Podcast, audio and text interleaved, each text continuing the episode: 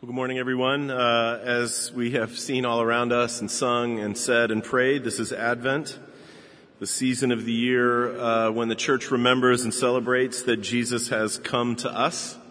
Like we say in the Nicene Creed, for us and for our salvation, he came down from heaven.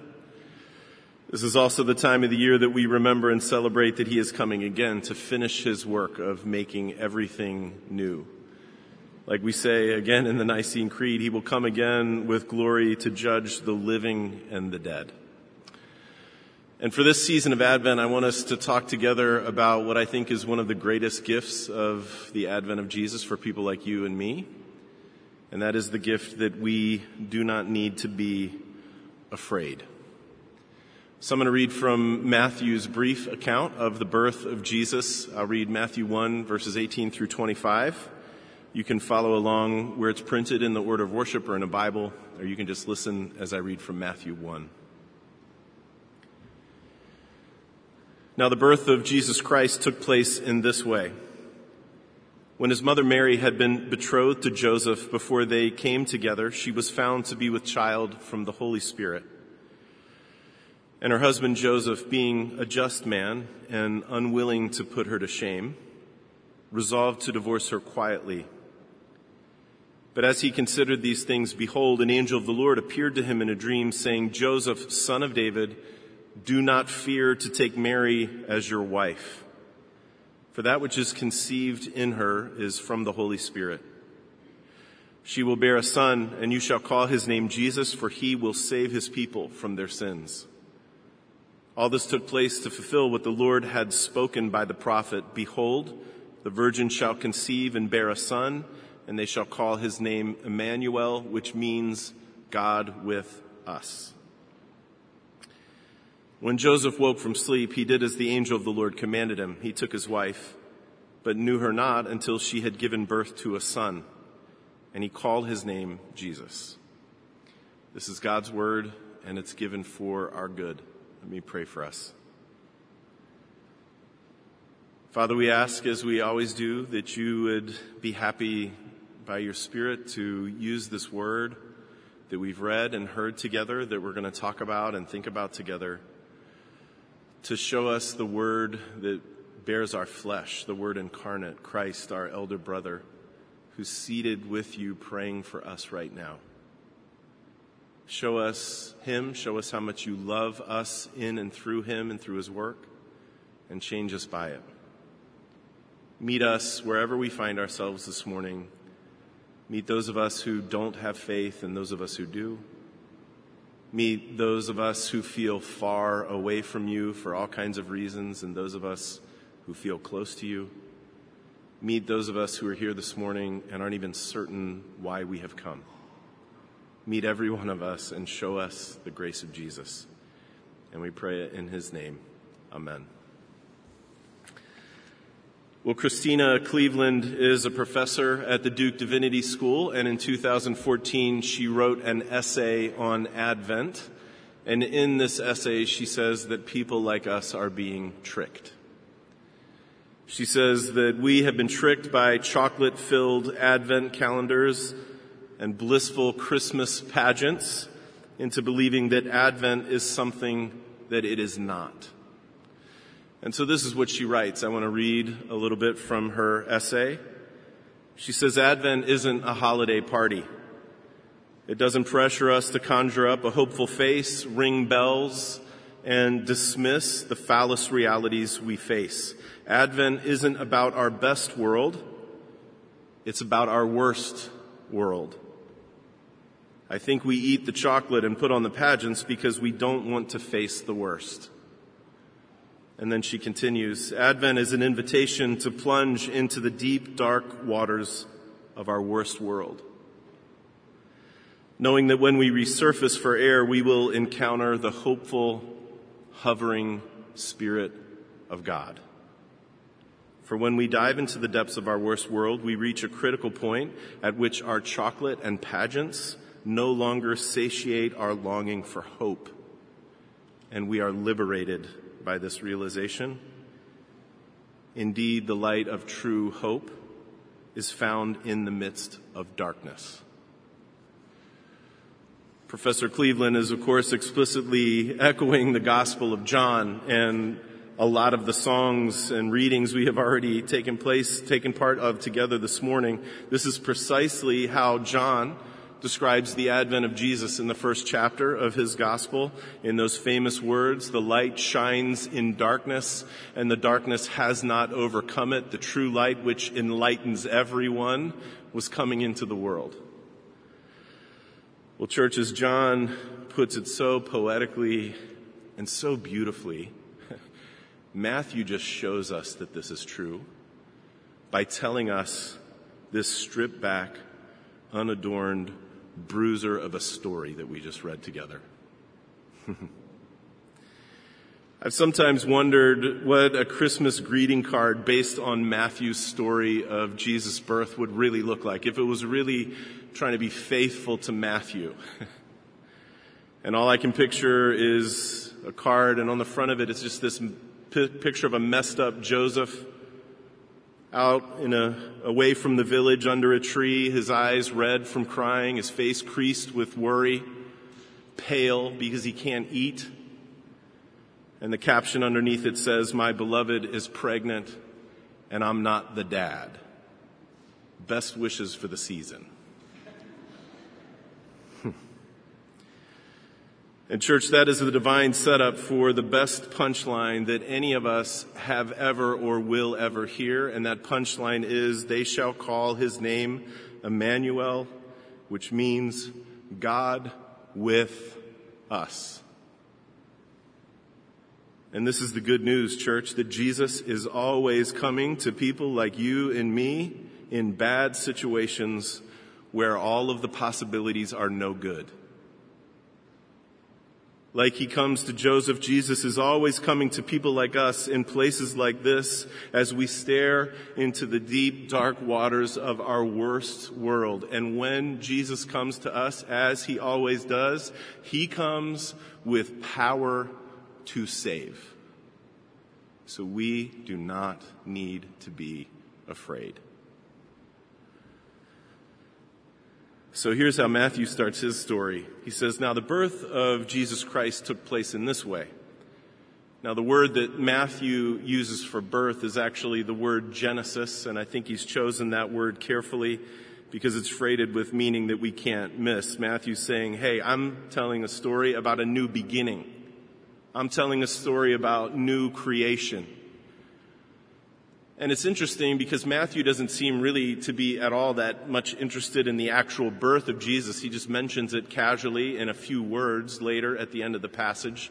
Matthew is much more concerned with conveying the circumstances around Jesus' birth. What he's saying is this, when God chose to come and be with us, when God chose to start this new thing, this new Genesis, this is what it looked like when God came. And as I implied earlier, Matthew's story is not exactly the one that we're used to thinking of at Christmas time. There are no shepherds, no angel choirs. Nobody is pondering anything in their hearts. There are no old couples having babies, no magnificats, no benedictions, no babies leaping for joy in anyone's wombs. There are no swaddling cloths. Matthew is another world from that.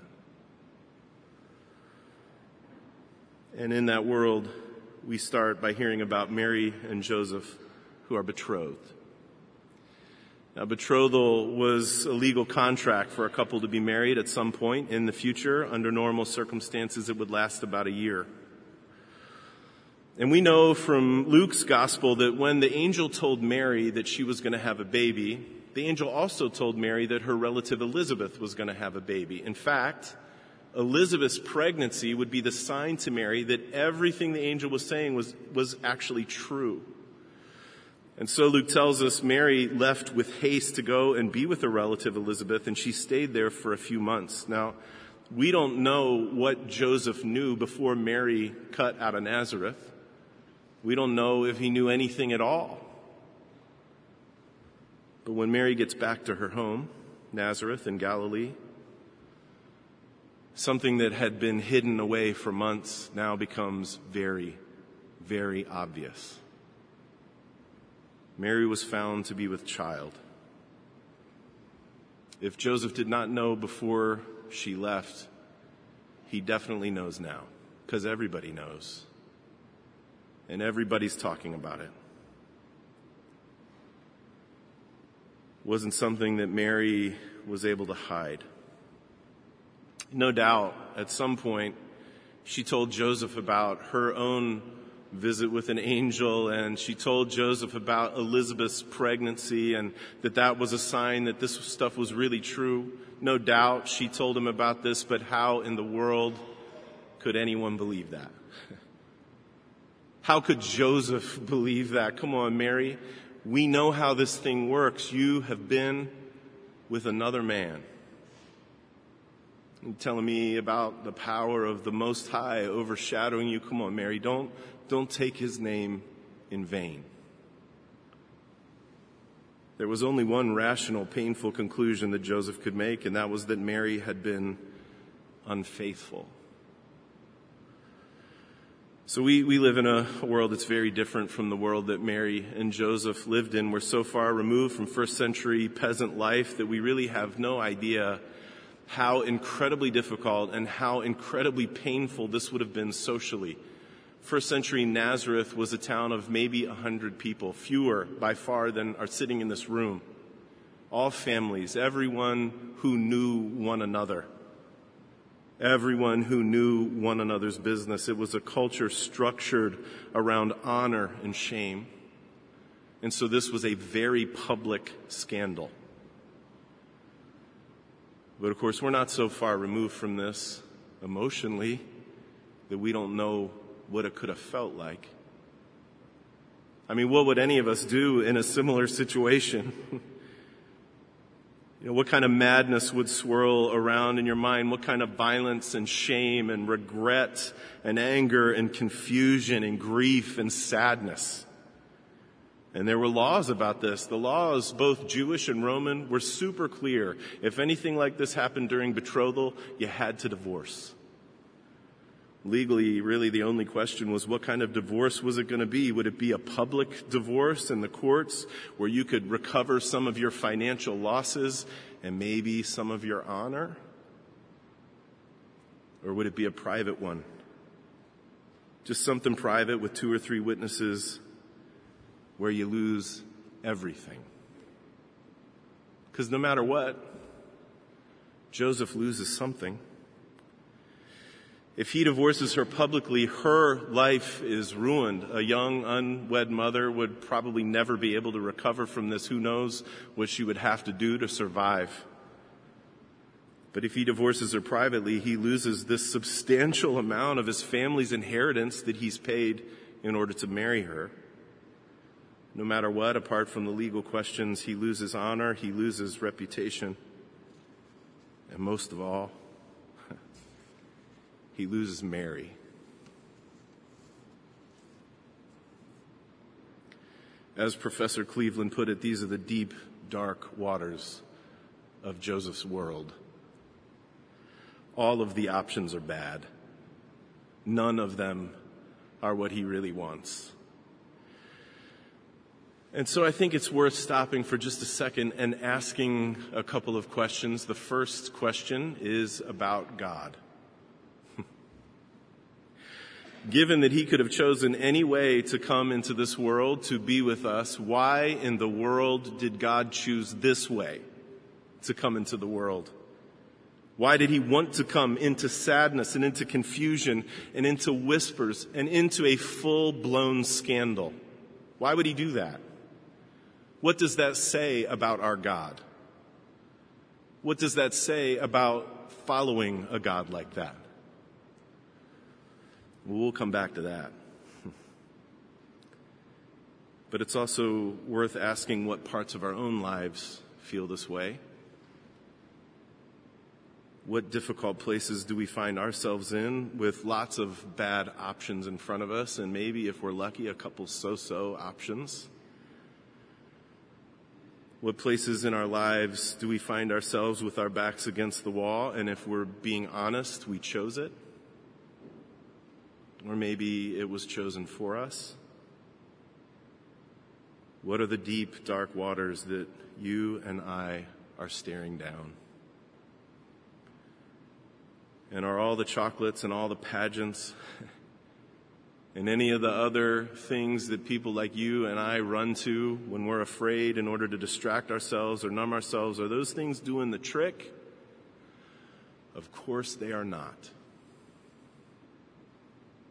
So, what is our hope in fear? Well, it's the same hope that Joseph has, which he will very shortly discover. But in the meantime, we're told Joseph is a just man. That means he wants to follow the law as best as he possibly can. But we also find that he is unwilling to put Mary to shame. So he resolved to divorce her quietly, privately. It is the best that he can do. He loses everything. But Mary escapes the full shame of a public divorce. And I don't mind telling you, church, I think it's beautiful. I know Joseph, he, he, doesn't know the whole story yet. Of course, he doesn't know the whole story, but with what he has in front of him, this is what he chooses to temper justice with compassion and mercy. He is willing to take the hit for something that he did not do. Man, that sounds familiar. It makes me think of something the apostle Peter wrote. If you know the story of Peter's life, you know Peter knew a thing or two about being on the receiving end of grace and mercy like that. And he tells the church in his first letter to them, above all, keep loving one another earnestly because love covers a multitude of sins. That's what Joseph's doing. He's choosing to love Mary earnestly, even though it costs him. He is taking the hit so that she can be spared as much as she can possibly be spared. This is an important lesson, I think, to people like us in this particular place in life, in this particular culture, in this way of being that we find ourselves in, in this easily outraged age. Our culture runs around with this big gun of self-righteousness. And that gun is not holstered. It is pointed at everyone and everything. And that gun has a hair trigger for sure. And in that environment, in that kind of climate, do you know what people who love earnestly look like? You know what people who are willing to take the hit for somebody else, to take the hit for something they didn't do, look like in that environment? People who love earnestly start to look like a beautiful city of refuge on a hill they look like the coolest drink of water on the hottest day. They look like home. And church, that's what we were made for. That's who we are called to be. And Joseph, in a foreshadowing of his soon to be son, he shows us how. You can't help but hear an echo coming from just a few lines forward in the story you, you will call his name Jesus because he's going to save his people from their sins. He is going to take the hit for stuff he didn't do in order to save someone else. That is the meaning of Jesus' cross.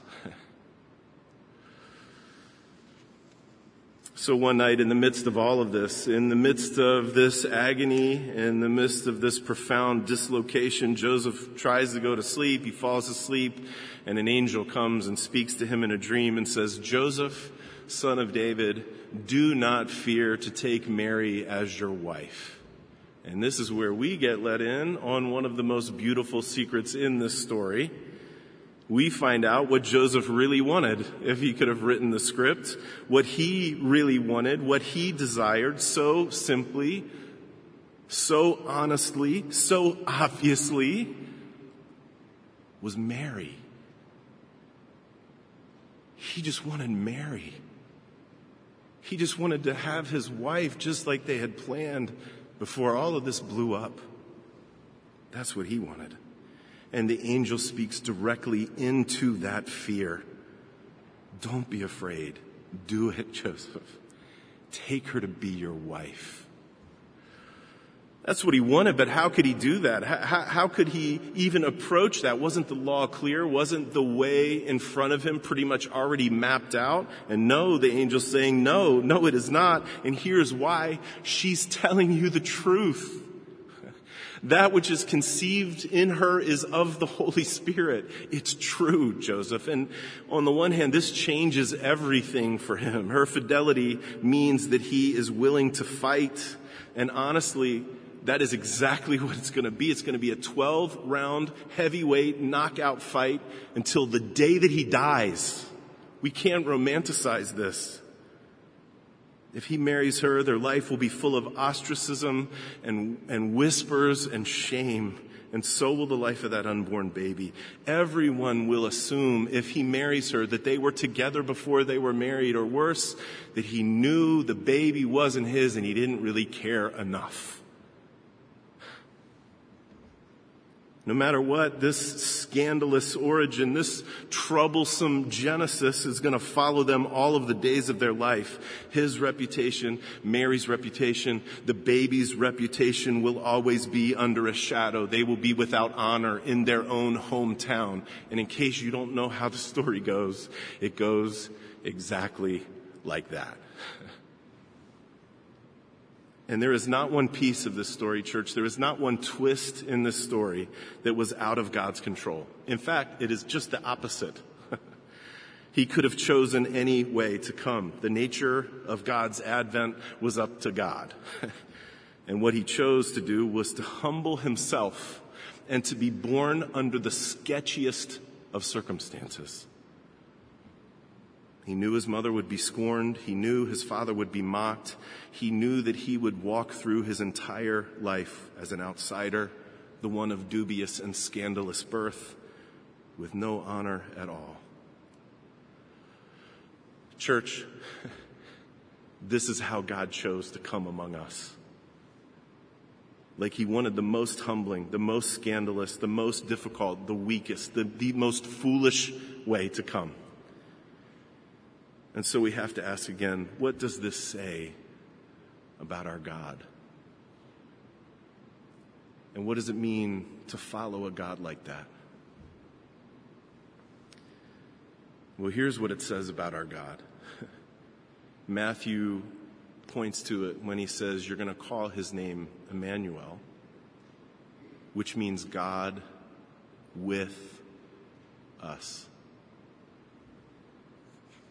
God choosing to come this way means it really, really is God with us. Not God distant, with rules and laws laid down that he really, really hopes we'll be able to follow.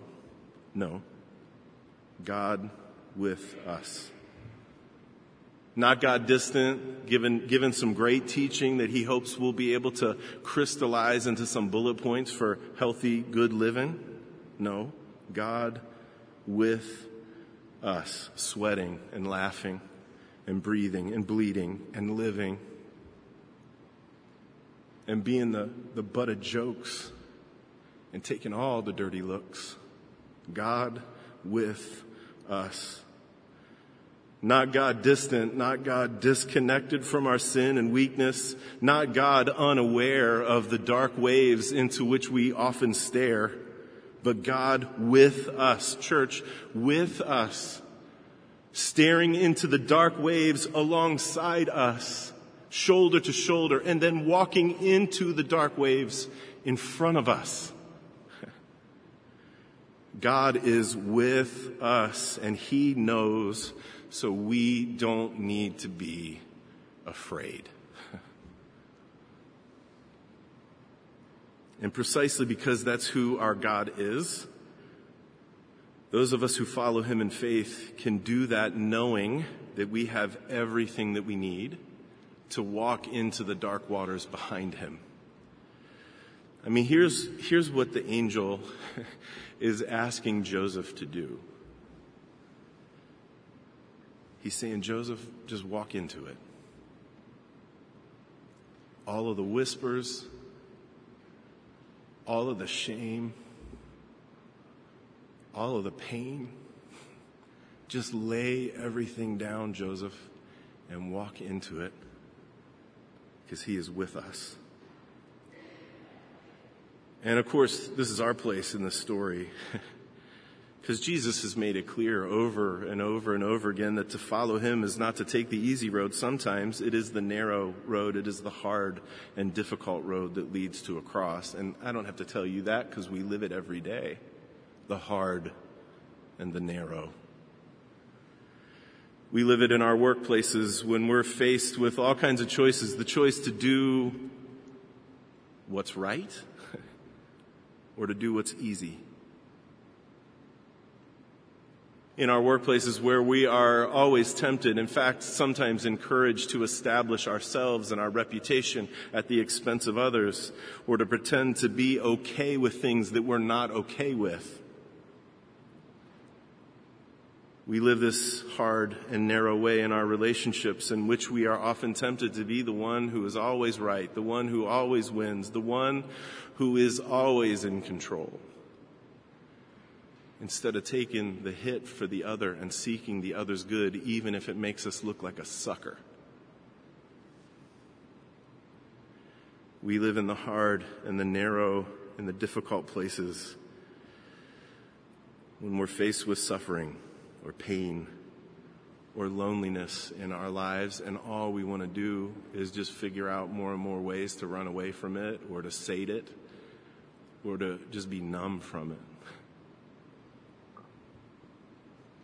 And church, here is the good news. This is the thing that we're being told again this morning. We are not alone in those situations.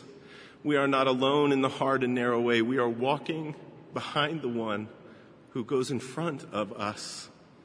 Jesus is always coming to people like us in places like that, in the hard and narrow places with a ton of bad options in front of us. He is always coming into these dark waters with us. And in church, He knows those places like the back of His hand because He's with us. And because He is with us, we have all that we need to live faithfully and without fear. This is what Joseph does. He wakes up from sleep and he did as the angel told him to do. He took Mary to be his wife, and when the baby was born, he called his name Jesus. Yahweh saves. God saves. Emmanuel, God is with us. And because that's true, and it is true, we have everything that we need to live faithfully and without fear. Let me pray for us. Father, as always, we ask that you would help us to believe. help us to believe that this is true, to open up our hands and cling to the one who walks into the darkness in front of us. Father, help us to follow him without fear into the life that we have been called to live in this world. Help us to believe for our good, for our healing, for our restoration, and through us by the power of your Spirit for the good and healing and restoration of the broken world around us. And we pray this in Christ's name. Amen.